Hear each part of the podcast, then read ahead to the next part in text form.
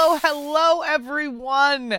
Welcome to episode number five hundred fifty-three of this here electronic engineering podcast called Amelia's Weekly Fish Fry. Brought to you by e e journal dot com and written, produced, and hosted by yours truly, Amelia Dalton. What have I got planned for you this week?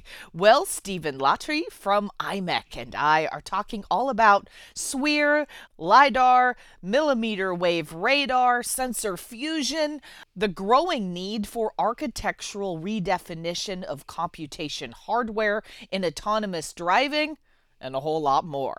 So get that seatbelt strapped on tight, my friends. We're driving to the future in the fast lane. Hi, Steven. Thank you so much for joining me. Thanks for having me. Absolutely. Okay, so at this year's I T F World, there was a presentation called Autonomous Driving, Automotive A D A S Needs Exceptional Perception and New Compute Paradigms. So first off, Steven, let's talk about exceptional perception. What do you mean by that? And what are the biggest challenges to achieve that? Yeah. Yeah. So I think if you look at, at how the cars of the future are is going is evolving right now, I think it's clear that we're building really an, an H P C on wheels right now. There's all this talk about increasing the levels of autonomy for autonomous cars. But in order to do this, we really need to give them more eyes and ears probably as well to be able to really look three hundred sixty degrees around their surroundings. I think if you look at level two, two plus plus, so this is typically the, the type of driving car that we have right now. It has a number of sensors embedded with it, for example, like, like radar and cameras, but it's in a lot of cases, it doesn't suffice. And why doesn't it suffice? Especially in those really adverse weather conditions, really in corner cases, we need more sensor modalities to make this work. So a lidar, SWIR, these type of sensors can actually help a lot in that as well. But what that means in reality is that you get an explosion on, in the number of data that this, these sensors are a, generating, but also an explosion in the number of data that you need for A I to really respond adequately to this perception as, a, as well. You're already seeing that in the last few years. Just to give you a number, in the last few years, we've been seeing an increase from yeah, zero point two five tops to one hundred seventy-five tops of the amount of compute that we need to put in a car, and that only in, um, in twelve years. And the expectation is that we will probably be requiring one thousand tops in the next five to ten years as well, just to build the right type of A I to make sure that we have very intelligent cars in the future as well. That makes sense. Now, I was also really interested in another session at this year's I T F called Artificial Intelligence at imec, From Power Efficient Edge Hardware to Large Scale A I Compute Frameworks. Now, Steven, we are hearing a lot about A I these days, but I was really interested in how imec is using A I to encourage hardware software co-design. So first, tell me about how A I can assist with the co-design of hardware and software, and what techniques are key here?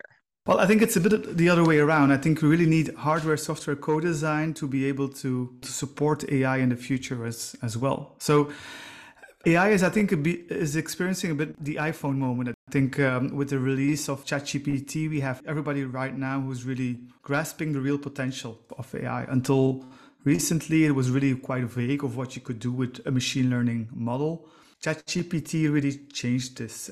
Now everybody really grasps what this is about. And I think the immediate reaction that probably everybody has, at least I had it, is actually, I want this type of ChatGPT model just on my smartphone. I want it in my pocket to have it with me at every time.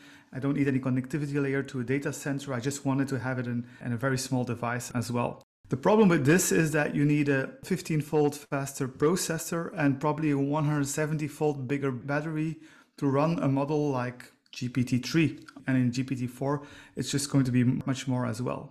And so we need to have a kind of solution to be able to yeah, run these type of big A I models in the future as well. So you could say, okay, let's just build bigger computers. But at the same time, A I is evolving as well. We're seeing a growth of the size of these neural network models with a factor one hundred and more. So to give you an idea, if we move from G P T three to G P T four, G P T four is actually a factor ten bigger than G P T three, which was only released a year ago. And so you can do optimizations here and there, but the fact remains that the amount of computations that you have at a neural network are just constantly becoming bigger and bigger as well.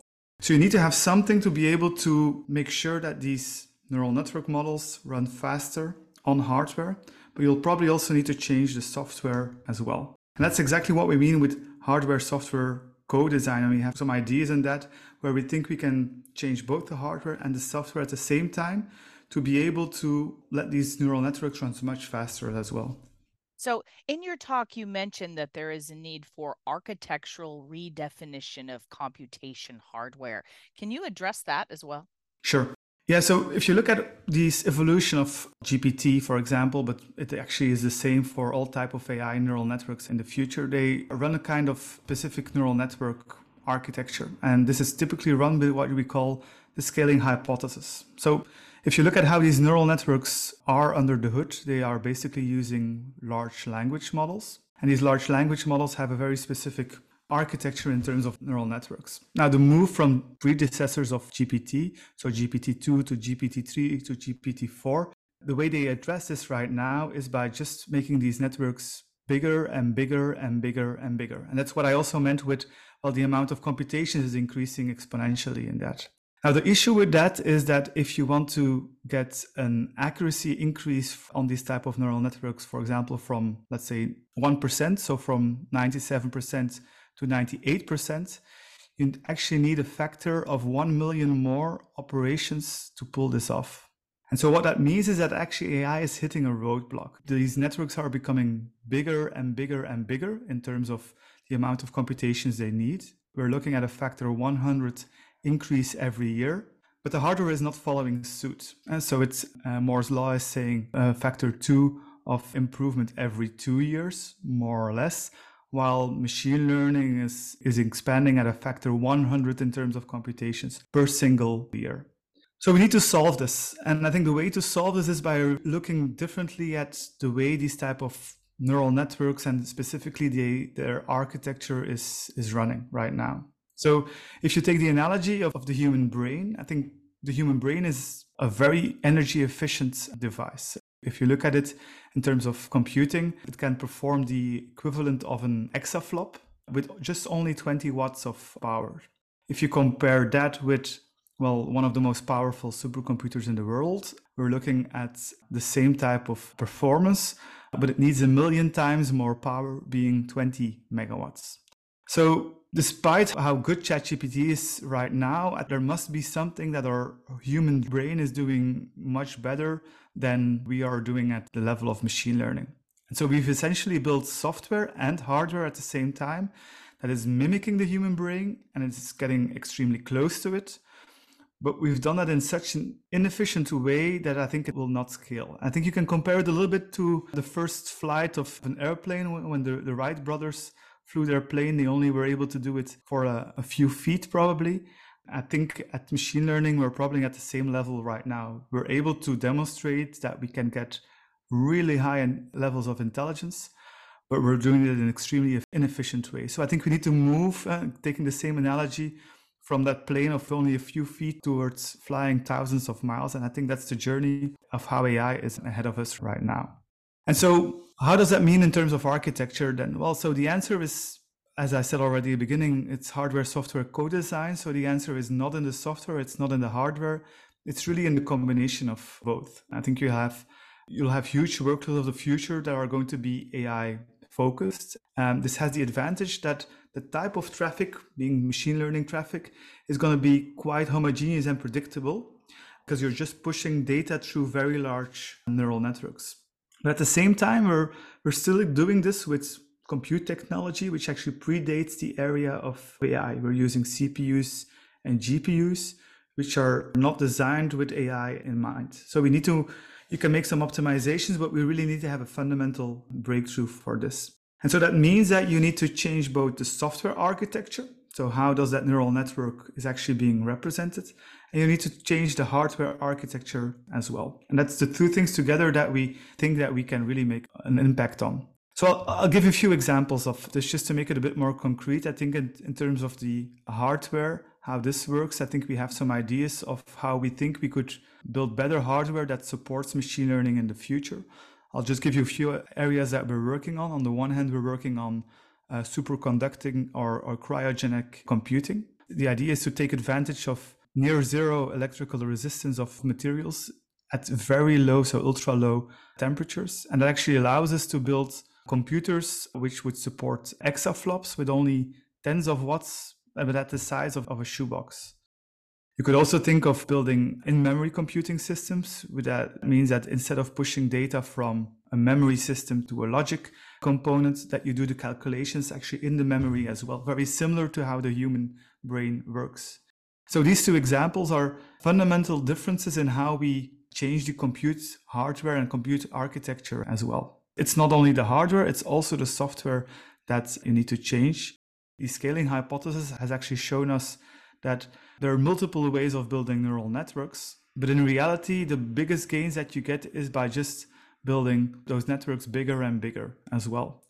And so we believe that you can actually do something in software which might be suboptimal, but if you know that you're working with a specific hardware in mind, you could probably have a much better software implementation specifically tuned to that hardware as well. So that's what we mean with the architecture change, and it's architecture at different levels. It's architecture at the hardware level, and it's architecture at the software level as well, because that's really our biggest belief. You need to combine both hardware and software at the same time to really make a huge impact and performance improvement that we need for machine learning. That makes sense. Now, Steven, we also need to take a closer look at integration paradigms, packaging, and standardization here too, right? Absolutely. I think if you want to make a change on this, we really need to go full stack in all of this. So I've, what I've seen in the machine learning world altogether, I myself, I'm coming from a computer science background, and I've been seeing how these different fields have evolved really very independently of, of each other. So as already said, A I is probably going to be the biggest workload of the future. And in order to pull this off, I think we need to make dedicated accelerators, dedicated hardware to do this. But it's not just at the, at the device level. You need to look at it from the circuit level, the packaging level. You need to go all the way really up to the software level as well. And I think also there standardization is going to be crucial.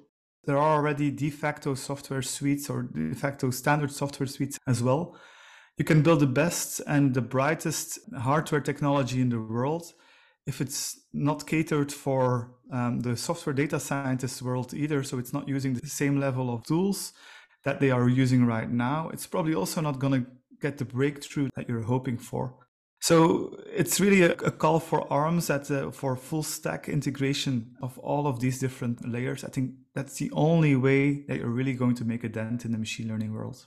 All right, Steven, before I let you go, it's time for your off-the-cuff question. Since you haven't been on my show before, you get my standard off-the-cuff.